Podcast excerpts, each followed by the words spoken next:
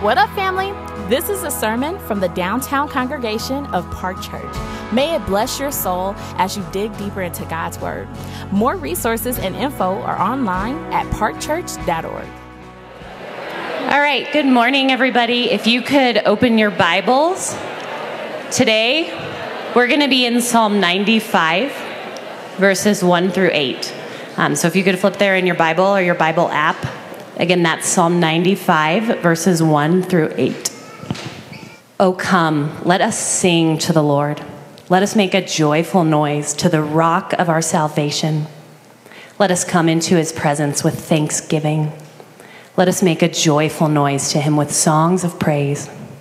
For the Lord is a great God and a great king above all gods. In his hand are the depths of the earth the heights of the mountains are his also. The sea is his, for he made it, and his hands formed the dry land. Oh, come, let us worship and bow down. Let us kneel before the Lord our Maker, for he is our God, and we are the people of his pasture and the sheep of his hand. Today, if you hear his voice, do not harden your heart. This is the word of the Lord. All right, this morning we start a new series. So we're not just going backward in the Psalms now for Christ in the Psalms. That 10, 11 weeks is now done. And uh, as Park has historically done, this three weeks of kind of transitional period. Many of you are sending kids back to school or you're returning to school. And we look each fall at the kickoff of the fall to like the mission of God. And this year, kind of, I know we're not coming out of COVID in the sense that it's over, but kind of after the year that we've had, we're looking at the mission of God for Park Church and particularly around the emphasis of things that God has called us to do together. So this morning, we're going to be looking at worshiping God together, which is what Psalm 95 is all about. Next week, we'll be talking about kind of doing community, doing life together, and what that looks like and what God is calling us to. And then in two weeks, we'll be talking about kind of living on mission together and how by working together, each part, what God has given to the church and how we love one another, how that contributes to the mission of God in our neighborhoods and around the world. So let's pause and pray, and we'll be jumping into Psalm 95 here. Lord, we do just pause to ask. Um, not for your assistance, like we've kind of got this and we need this little oomph to get us over the top. Lord, we pray that Jesus Christ would be magnified, that he would be all in all, that we are not self conscious over the next several minutes, but that we are God conscious, Father, Son, and Spirit. And that it's our joy to know you, it's our joy to gather and to celebrate you and make much of you. I pray that this text does something not just in our heads, not just academically. Lord, do something in our hearts, our emotions, and our will. Um, challenge us, um, exhort us. Lord, if someone's here this morning and they literally just need encouragement, just to know how great your love is for them, I pray that you would do that as well. Um, Lord, your spirit is so kind because you're always multitasking. You know what each person here needs. And we pray that you do that in this time. For Christ's sake, amen. It has been a year, hasn't it? I was thinking of the contrast this summer relative to last summer. And if you're followers of sports, you know that the different professional sports leagues, after taking a pretty substantial break from playing anything at all, came back in these bubbles where players lived in very tight quarters under regular testing, and there were no fans at games. And I remember watching the Stanley Cup finals last year relative to this year, last year being in a bubble, and you see the, you see the stands, you see this huge arena, and it's just empty, you know, and they're, they're propping up little posters. And even, I think the NBA had digital images of fans that could kind of cheer and be like, oh, we're there, except they're not. You know, and you don't have that sound, you don't have that roar of the crowd with a made basket or a missed field goal or any of that. Relative to this year, when uh, the first game back, we took our kids to Ball Arena and, you know, just wiped out the Vegas Golden Knights, like 7 1. And the place is just, even though like 50% capacity, it was just going nuts. And the feel of that versus just sitting at home and watching it on TV some of you had this experience of like you maybe you love concerts rather than sports, and that, that feeling of you had all these concerts before, and then you had a year of like listening to Sonos in your house and kind of singing along and being self conscious of your own voice, versus like going back to a concert and just this crowd erupting around you, and everybody knows the lyrics and everybody's singing along. And we had a similar dynamic with, with church and frankly with worship, where we spent many of us six months or nine months worshiping to a TV or a phone screen in our kitchen, in our living room, on vacation, instead of gathering together. And I want you to notice I'm not saying that any of these things are illegitimate. Hockey was still played, someone still won, worship still happened. But you all know how different those experiences were sitting at home, kind of doing it along with whatever's on the TV or on the Sonos or whatever, versus coming together. There are real and qualitative differences in coming together. So, this morning, as we kind of launch this new series on the mission of God, and the idea of this graphic being that something is flowing from heaven into a kingdom of God on earth, that God has gathered together a people an alternate city in every city, a community set on a hill that can't be hidden. And from that kingdom of God on earth should be flowing these, these characteristics, these passions, these priorities of God into the Babel, into the cities of mankind. Okay? So that's what we're after. And this morning, like two very, very basic and simple points. We're going to go to Psalm 95 and we're going to say what worship together is and why worship together matters. Okay? And Psalm 95 shows us both these things. First of all, what worship together is. And I'm going to give you a very simple definition of worship that I think comes straight from this text. Easy to remember, okay? Worship is adoration plus orientation adoration plus orientation. So you look at this text and you hear things like, let us sing, let us make a joyful noise, and there's thanksgiving, and there's songs of praise, and bowing down and kneeling, and there's this invitation like, come and delight in God, enjoy God together. And that's all adoration. Oh, come, let us adore him. But you also see an orientation. Come into his presence, kneel before him this invitation to follow the Good Shepherd and to build your life, your purpose, your priorities around and upon God. An invitation to come and to serve Him above everything else. So it's not just delight, but then I go live how I want. But it's not just like, okay, I'll, I'll orient my life around Him. I'm not jazzed about Him, I'm not excited about Him. It's both, okay? That's worship, adoration plus orientation now, what is corporate worship? And I may, I may slip up a couple times this morning and say corporate worship, okay? And that sounds very sterile, doesn't it? So I, I hate that term in one sense because it just sounds, sounds like walking into a hospital room and it's just so clean and corporate, right?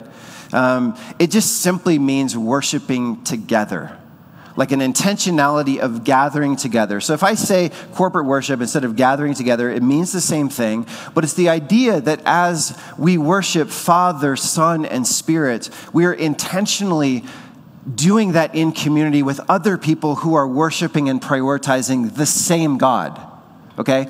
So we often view worship as this very personal some of you would maybe even feel like it's a private thing, like it's nobody else's business what I worship, what I praise, what I enjoy. And we're actually, the Bible is inviting us to the very opposite. It's not simply a personal, private, individualistic exercise. Even as we're doing that vertical relationship with God, we're inviting a horizontal relationship that's, that's actually quite public and saying, we're inviting other people into this, okay? So, uh, and by the way, this is not a knock on personal, private worship. You know that, that that personal, private time of like maybe just going into maybe a literal prayer closet or sitting at a desk or sitting in your favorite chair with a cup of coffee or like whatever, that that time spent alone, just humbling yourself before God, enjoying God, meditating on His Word, repenting, asking Him to challenge you, that's super important. It's just simply a different message, okay? Because our emphasis on the mission of God this year is what we're doing together. So I don't want you to hear me diminishing personal worship. I want you to hear me elevating worshiping together, okay? Does that make sense? Um, so the point of this particular message, I mean, here's kind of my theme. Here's my one big idea: is we were made to follow God in rhythms of worshiping Him together rhythms, okay? So private worship, great, but where is the rhythm where you're like, I'm intentionally regathering? And I don't just mean coming to church on Sunday morning. Let me be clear. Like you can invite friends into your home. You can do this through a small group. You can do this through what we're hoping to press into with faith and work, where you have even a vocational cohort where it looks like work, but you're intentionally saying, Lord, how in my vocation with other people doing similar things am I adoring you and orienting even my vocation around you. Okay, that's what corporate worship is. That's what worship together is. Now, the rest of this message is why does that, why does worshiping together matter? And Psalm 95 shows us four things. It shows us worship together is essential, it's reasonable, it's confrontational, and it's prophetic. And don't worry, I'll explain each of those things, all right? Worship together is essential, okay? So, what we're saying is from the earliest chapters of Genesis, like even though there's no explicit reference to Adam and Eve worshiping in the Garden of Eden per se, they were walking in the presence of God. At, at least for a period of time, they were submitted to his will and they were enjoying him. They were doing what he called them to do. That's worship, okay? Uh, Genesis chapter 4, it says, like, and people everywhere started to call on the name of the Lord together. Okay, but from the early chapters of Genesis to the very last chapter of Revelation, we can see that we weren't just made to be worshipers of God, we were made to be worshipers in community. And you see, eight times in the first six verses of Psalm 95, we are called to come and worship God together. And it's explicit. All the verbs here, and there's imperatives and there's jussives. And if you're like, what's a jussive? Don't worry about it. It's just a Hebrew imperative. Okay? And all of those things are saying this is not just about worshiping God on your own, and it's certainly not optional or peripheral to what it means to be a follower of Jesus. He's saying eight times in six verses this is not just for extroverts. We gather together to worship and to make much of God together. It's essential. Let me show you two things here. First of all, it's essential to our own health and flourishing. As I mentioned in the intro, at this time last year, many of us were coming off many weeks or even months of worshiping God. And I mean on Sundays, like home alone or in a very, very small group, okay? We were tuning into screens in our living room, in our kitchen. Um, some of us were trying to sing along, but we're awkwardly self conscious of how our own voice sounds because it's not drowned out by a band. Um, we're trying to pay attention to God's word, but we're very aware our kids are hungry and bored and coloring on each other's faces with markers basically every Sunday. And by the way, this is very humbling to me because, like, for, for Grace City going back a year ago, like, I was usually the speaker that my kids were watching on the screen, and they had zero interest, okay, in watching dad just break down God's word and just make it so amazing, right? Not make it amazing. It's, it's amazing, but you know what I mean. Um, they just didn't care. So, and I, I, would say I've talked to very, very few people who would say that was a healthier season of life for me. I've talked to dozens and dozens of people who say regathering, even with masks, even with a measure of distancing, it's frustrating to put up with some of these things and defer to others for some of you, but most would say this feels a lot healthier. If This feels the way it was meant to be. And that's because worship was never meant to be easy, or convenient. Worship was never meant to be on demand.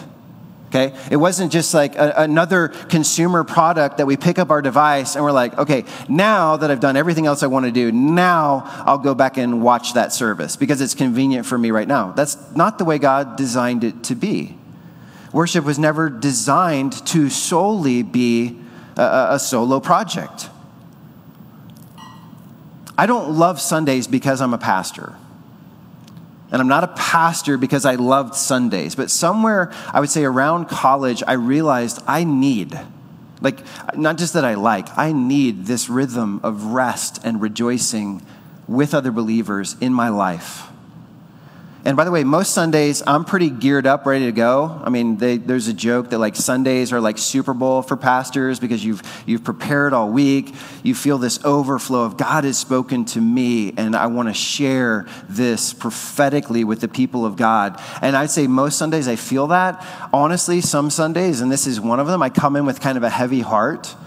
I appreciate John you taking time to do that lament because the church, the modern church, especially the modern wealthy um, fairly well to do church is not good at lament, but we have a biblical language for it. So, so I know some of you are the same way. You're rolling in kind of like, man, it's been a heavy week on top of a heavy month, on top of a heavy summer, on top of a heavy year. And, and you feel that sometimes. I'm just saying, same with me. Sometimes I'm rolling in here with a wounded heart or even like an angry, frustrated heart or, or just distracted or even apathetic. But week after week, I personally experienced something of verse 7. Look at this, where it says, Today, if you hear his voice, do not harden your hearts. See, what happens when you pray, when you sing, when we gather together, and there's this just a collective attention given to God and to his word. When you're singing praise, and I know many of you, you're singing praise regardless of what's actually going on in your life that's incredibly hard right now something in my heart melts as I look across the room, as I listen, as I, as I see, like, man, this is like a little taste of the kingdom of heaven. This is what it's supposed to be like. See, I'm not just standing here exhorting you. You're sitting out there and you're standing there and you're singing and you're praying and you're praising and you are exhorting me. You are urging me on. You are stirring me up. And this, this works every, every way. You know, um, many of you know when we first merged, there were a couple gentlemen that sat back over here, and they could not stop saying amen. And I remember one time Miguel was preaching, and one of them just shouted out, and he said, Tell it like it is. And I was like, all right, I could roll with that, you know? And, and, and, when you don't hear that, other people are like, man, I, was, I hear all the time. And I was going to say amen at that one point, but I was like, nobody else is saying amen. So, so great. You deferred to the least common denominator of the non ameners, okay? And, and this literally happened this morning. We were just singing this last song. And some, I don't know who it was. It was mostly like back over here, but there were like shouts, which is like, man, I didn't grow up with that. But I think that's what the text says like shouts, noise of praise. And I started to tear up during that song. And I was like, man, somebody back over there is stirring up my heart in a way that if I'm sitting home just consuming worship, and making an individualistic thing, I don't hear that. I don't see that. I don't feel that as a part of my personal church and community, and the same thing doesn't happen. By the way, this is the dynamic of these verses, Hebrews 10 24 and 25, that many of you probably know or you've heard. But in the context of drawing near to God in corporate worship, this is what the writer says. He says, and, and let us consider how to stir one another up to love and good works, not neglecting to meet together, as is the habit of some, but encouraging one another, and all the more as you see the day drawing near. And I want to be careful to say, I, these are not clobber verses, okay? If you're watching online, you're like, this is literally the first Sunday I've missed church in a year because it's the last Sunday before my kids go back to school and I'm on vacation. Okay, then that's fine. God bless you, okay? I'm not trying to clobber you. I, think we're missing the overall point if it's just like, yeah, do we see in Afghanistan and Korea and in parts of sub Saharan Africa and all around the world and in our own country problems with racial issues and political issues and anger and neighbor just critical and fighting and refusing to forgive and reconcile with neighbor, do we feel like the day is drawing near? Yes. So let's get together and by worshiping God together, we are encouraging and exhorting and saying, let's keep hanging on to Jesus together. He's worth it, okay? And I always picture like with the campfire, does anybody else do this? Like you just stare at the campfire and just watch the flames like dance. It's mesmerizing. like pitch black, and you're just staring into the fire. And you see these orange or almost like a, like a pinky orange glow to these embers. And sometimes the logs will shift on their own, right, as they're burning, and you'll see embers thrown out from the fire. As you sit there and watch these embers that are now just disconnected, maybe just by a few feet, you watch that orange and that pink and that red turn to black and gray. It goes out on its own. You can pick up the same ember and drop it back in the fire, and it comes right back. And I kind of picture my life that way as like we're not being consumed together, but we're being refined together. And, and, there's a passion that we're ignited with as we're like, God, I may not feel like it today, but I know that I need community, and I mean a worshiping community, okay? So I'm saying that the, the, that the, the worship together is essential to our personal health and flourishing, but look here, it's also essential to our identity. And there are two explicit reasons given here for corporate worship. We see verse 3 starts with the word for. I'll come back to that in a moment. Verse 7 starts with the word for. Why are we coming together? And not just worshiping on our own? Why are we coming together to worship and bow down and praise and make much of God? And, and, the second one, let me point you to first, verse 7. He says, For he is our God, and we are the people of his pasture and the sheep of his hand. And this is a verse all about the identity that you and I have, both in relation to God as shepherd, but also to one another. We're like fellow sheep of his flock. It's not a shepherd walking around with just, just me and Jesus. I'm his sheep. Sheep is also plural. It's one of those tricky words, right? Sheep, multiple sheep, lots of sheep, lots and lots of sheep. In other texts, we're referred to as brothers and sisters, fellow saints, members even of the same body or the same household. And what he's saying here is gathering together in worship is not simply something you're called to do, it is a vital expression of who you are. You are part of something. You've been adopted into a family. And that family is a worshiping family. Okay? I want you to imagine that you're part of a, a, basketball team. And you practice and practice and practice your, your dribbling and your shooting and your free throws and all these things. Or you're, again, if you like music better, you're part of a band. And so you sit there and for hours you're doing these chord progressions or practicing your, your bass line, your riffs, your rhythm, whatever it is and then you come back together with the team and you're in the middle of the game and the ball comes to you and you're like, I, I don't shoot in games. I'm not, a, I'm not a game shooter. Okay, so then immediately you're a liability to your team because everybody's like, okay, well, you don't, have, you don't need to guard hand because he's never going to take the shot, right? You just give him space and clamp down on the other four. And that doesn't work. Or coming together as the orchestra, as the band, and it's like, where, like, where's the drum part? Like, he's sitting there, but he's never doing the thing with the sticks or the brushes or whatever. It doesn't work. Now, I don't want you to press the analogy too far. I'm not saying that solitary worship is practiced for the real thing. I'm saying you were made for worshiping community.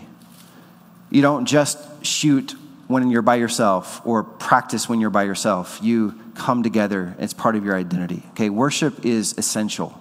Number two, I said worship is reasonable. And I said I come back to verse 3, which is the first reason for verse, worship, starts with the word for.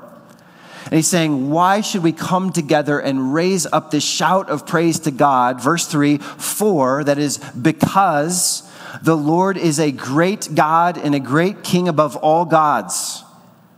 He goes on to say, Every square inch of this universe is His. So worship is reasonable, first of all, given who God is. It is reasonable if you understand who God is. And part of what we're doing as we come together in worship is one of you has experienced God this week as a loving father. Somebody else has experienced God this week as a good shepherd, like providing the direction that you needed. You were praying about something like, What is your will? I need your leadership in my life. And he led you. Someone else, you experienced him as a, like a faithful high priest, just taking your sin and your mess before the Father and just crying out, Forgive. And you know you're forgiven and you know you're reconciled. And that's meant everything to you this week. And we come together in Christian community and we shout praise and we speak of praise and we share, This is who God is. And this is who God is, and this is who God is, and we're building each other up. But there's still more here because he also says, verse 1, he calls God the rock of our salvation. So, worship is reasonable not only given who God is, but also given what God has done for us. And we're coming together and we're saying, He's rescued us. He's forgiven us our sins. He's reconciled us to the Father. He's seated us in heavenly places. He's given us literally the entire inheritance that Jesus earned for us. He gives it to us. It's reasonable. And this is the heart of Romans 12 1 that worshiping together is the reasonable response to who God is and what God has done for us. Romans 12:1 I appeal to you therefore brothers and sisters by the mercies of God to present your bodies not just your minds not just like some abstract moment in time and where he's like present your entire lives as a living sacrifice holy and acceptable to God which is your ESV says spiritual worship the exhortation here in Romans 12:1 is to what? It's to a life of corporate worship. Again, come, I appeal to you. And it's literally like I urge you, I exhort you, I sympathetically, lovingly insist to you. That's what that word means. Okay, spiritual worship. I mean, that's that's two Greek words. I actually would prefer a definition that says it's like logikos would be related to the word word or the word logic. And he's saying this is logical worship. This is logical service or ministry to God. Well, why, why, would you say that? Well, look again at that verse, Romans 12:1. I appeal to you therefore, therefore, by the mercies of God and if you've read in context, you've just read Romans 1 through 11, 11 chapters of him just saying, This is who God is. This is how broken you are. You had no hope without God in this world, but God sent his son to take your sin on himself and pay the penalty. So all you have to do is basically nothing except trust him, turn from your sin, make much of him. But it's not about your performance, it's about his performance for you because God is merciful and compassionate and generous and gracious. And you come to 12:1 and he's like, I, I appeal to you, I urge you on the basis of who God is and what God has done for you. Come together and worship. Okay? So worship is essential. Worship is reasonable. Number three, worship is confrontational. And this one deserves a little explanation, but I want to use this word on purpose. Okay? Look again at verse three where he says, and this is what we're reminding ourselves of in corporate worship now the Lord is a great king above all gods. Here's the point every day of your life, you are exposed to, you are bombarded by the gods of this present world. Okay? One of the reasons we come together is to acknowledge that reality. There are all these other gods. And we can say, but they have no real power yeah, in one sense they don't because they're not real. But if I were just to list off some of the gods of our culture, you would understand how incredibly powerful these things are. By the way, before I come to that, if worship is adoration plus orientation, you know that your choice is not to be a worshiper or not. Your choice is to worship God or to worship something else because we all adore we all delight in, and we all orient our life around something that we think will make it work, okay? So I'll just tell you, our culture worships things like money and possessions. Do you see a delight, a joy, an adoration, a love, a pursuit, an orientation around, I love stuff and I need more and more stuff, and there's never a limit to the stuff that I want to consume? Our culture worships power and control. Our culture worships ego and reputation and honor and glory. Our culture worships autonomy and freedom and self determination. Nobody tells me what to do. I delight in self direction and I orient my whole life around what do I want? How does this relationship, how does this next decision, how does it serve me? Our culture worships feeding its own appetites and lusts and just feeding and feeding and feeding and consuming and consuming and consuming. Our culture worships relaxation and leisure and vacation. We adore this. We orient our whole lives. Well, just another, we're checking off the days on the calendar, just another 433 days until two summers from now when I get to go to Aruba. you know, and our whole life is oriented around that, maybe. And family, you know that the gods aren't just out there. This is other people's problem. We come in and remind ourselves what are other people struggling with? We know the gods are in here too. We know the gods are in here too. We desire other things.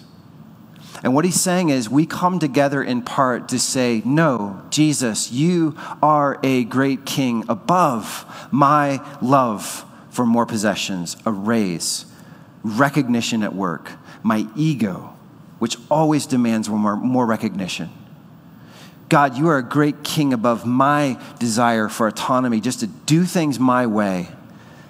Because, uh, I mean, all week long in our heads, we're like, I know Jesus is better.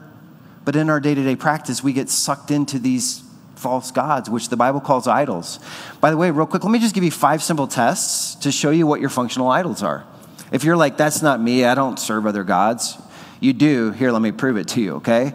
Five questions. Number one, what occupies your mind, your thoughts, when you have nothing else to think about?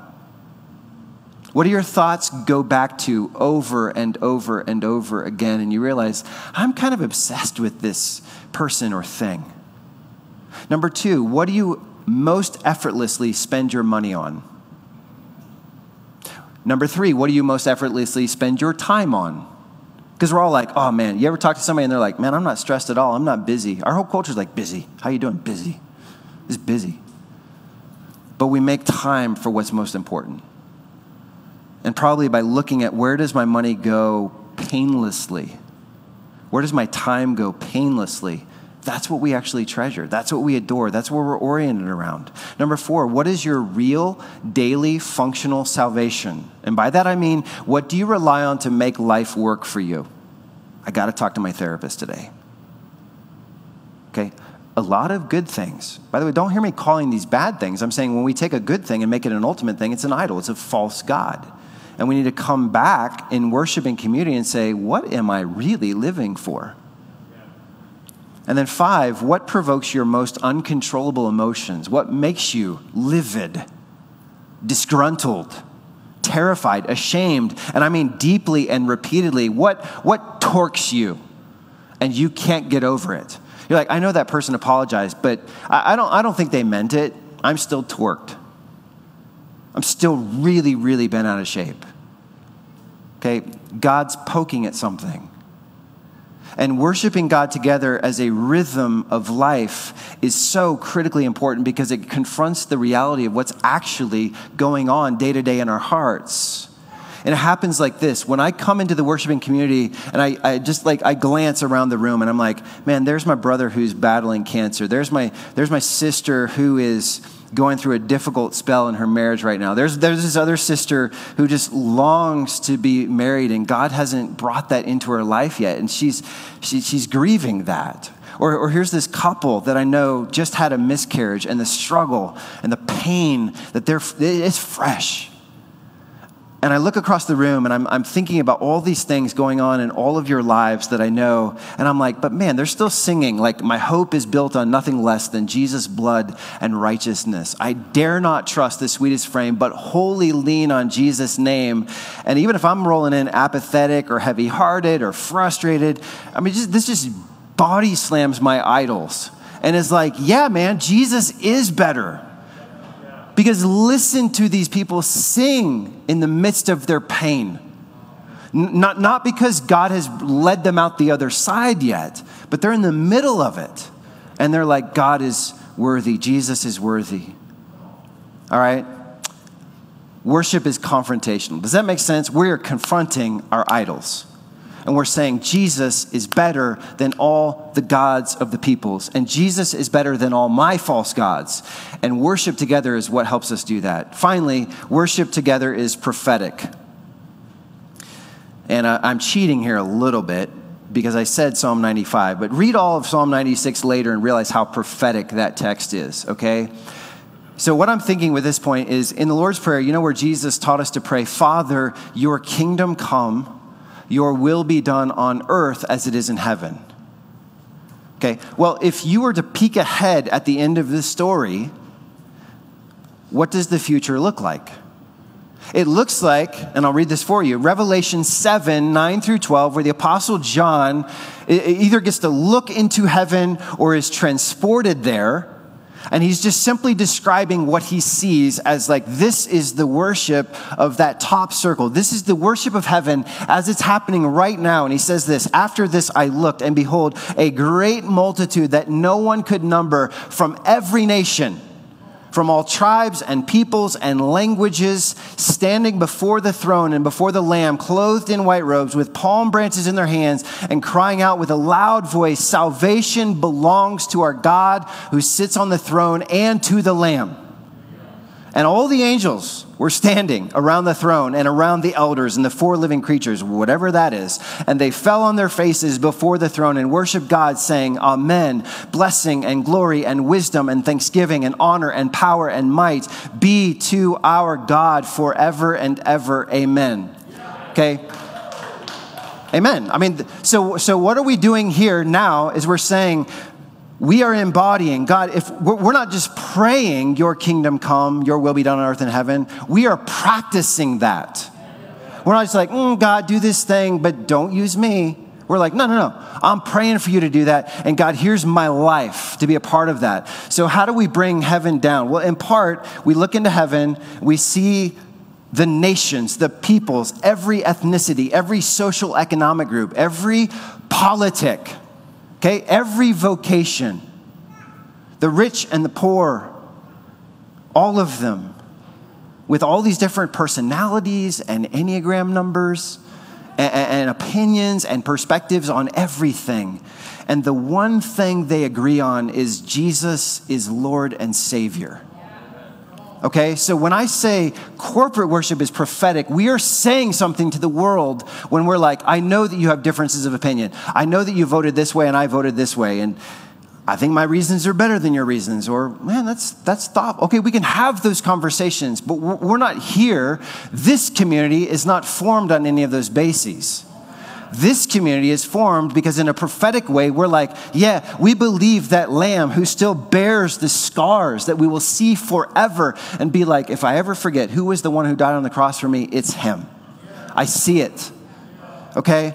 And I want every week as we as we walk into this place and walk out of this place and you invite people again, I'm not saying it's just let's all come and be here on Sunday morning for an hour and a half. I'm saying, okay, so go have people in your home, crowd the street in front of your house with everybody's cars and strollers and bikes and whatever. And people are like, man, wh- what are these people walking into? And why are they walking out so happy and so renewed? Like, what is going And by the way, you should be inviting them in with you. I'm not just saying, like, just walk past and be like, watch this in an hour and a half. Watch the new me that emerges from this building. I'm just like, invite them in but like when we come and go and people are watching from the apartments and whatever, we are announcing the inbreaking of God's kingdom here and now in the middle of Denver. And they should see diversity of people, and I mean ethnicity, race, age. We dress different. Like there's not a dress code. Come modest, modest is hottest, do that, so okay.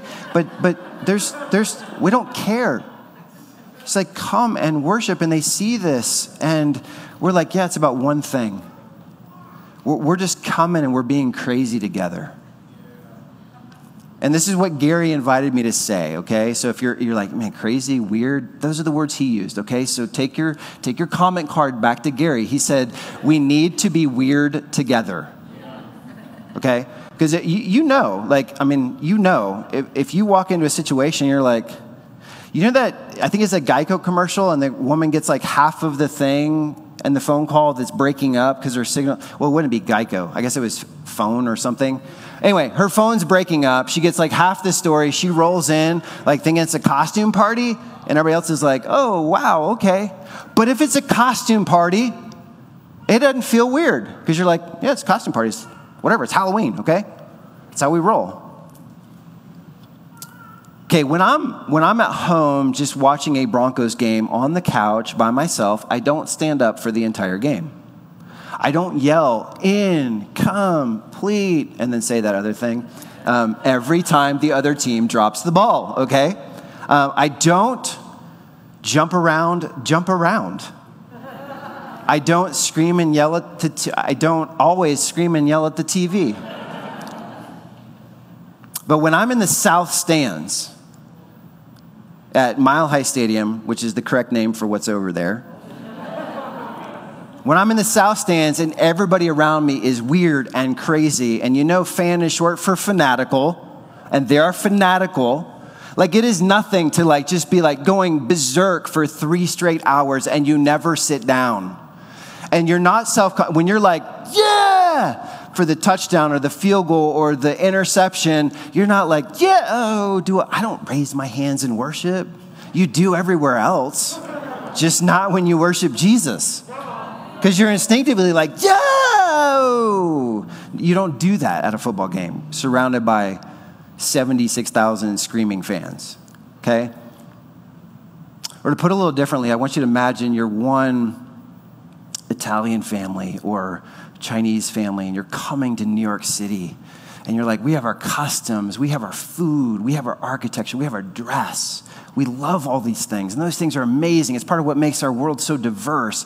But you come there in the middle of New York City and you're looking around and you're like, man, we don't look like that. So, but, but, but what do we do? We come together, we make Little Italy or Chinatown. And again, I think part of the beauty of our city is you come to these little pockets and you're like, man, the food's different here, and the architecture's different here, and some of the customs of these couple blocks are different here. Why? Because it's easier to be weird together. And again, do not come at me. I'm not saying that Italians are weird. I'm just saying they have their customs, they have their ways of doing things. We, as followers of Jesus, and saying we, we don't make much of all these other things, we do make much of the King. And that's weird in our culture. So when we come together and we're like, yeah, we got customs, we got, we got food, like, like this, that's, that's, this is weird, people. It is like eat my flesh and drink my blood, that's weird. But when we come together and we're like, what are we doing? We're worshiping and we're, we're remembering his death until he comes. And, there's this beautiful, vibrant embodiment of a counterculture in like a little Italy or a Chinatown or something. That's my point. A beautiful, vibrant embodiment of a counterculture. Why we need one another and just say, yes, we're walking in here to worship Jesus. And we're gonna, we're gonna hoot and holler and we're gonna make much of him because he is everything to us. So again, we are made to follow God in rhythms of worshiping God together. So let's be faithful to gather, to connect, to invest, and to enjoy him, not just as individuals, but as a family. Let's go. Okay? Father, we, we are so thankful that you, you did call us into a family. You said we're, we're literally like these stones of a temple that are, that are cemented to one another. We are members of the same body. We're going to be looking at, I think, next Sunday.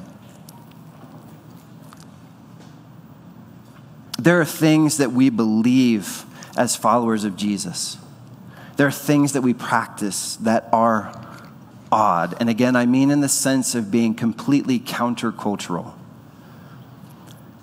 But Lord, would you make Park Church just, just a local church here and in the Highlands as we, as we gather for our community groups, our formation groups, women's Bible studies, men's Bible studies, just, just fun stuff, gathering in the park in a couple weeks.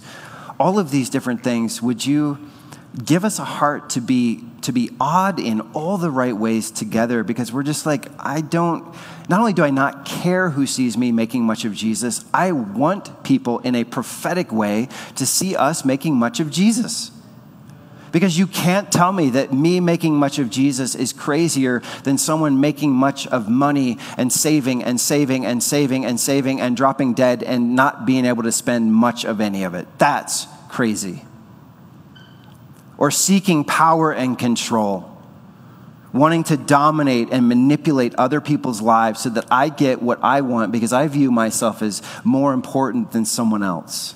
That's crazy. Lord, I pray here in a few moments as we as we eat this bread and we drink this cup and we do it together. We've waited on each other all week long to do this together. And I know this is just a symbolic thing, but, but we are saying, Jesus, we are so grateful that we know you. and we are known by you. And that you've brought us into a worshiping community because this body was nailed to a tree and this blood ran down. And you gave your life to make this kind of community. For most of us, we could not say that anyone else has given their life for us, just simply life for life, let alone to give us an eternal, like crazy blessed future home where we belong as sheep of one flock. So, without any shame or reservation or remorse, Jesus, we gather to worship you together this morning. And it's in your name we pray and give thanks. Amen. Thanks for listening. Park Church exists to make disciples of Jesus for the glory of God and for the joy of all people. If you enjoyed this, make sure you share it with someone. We'd also love to hear from you on social media. Find us with at Park Church Denver. Lastly, more resources and info are available online at parkchurch.org. Peace and love.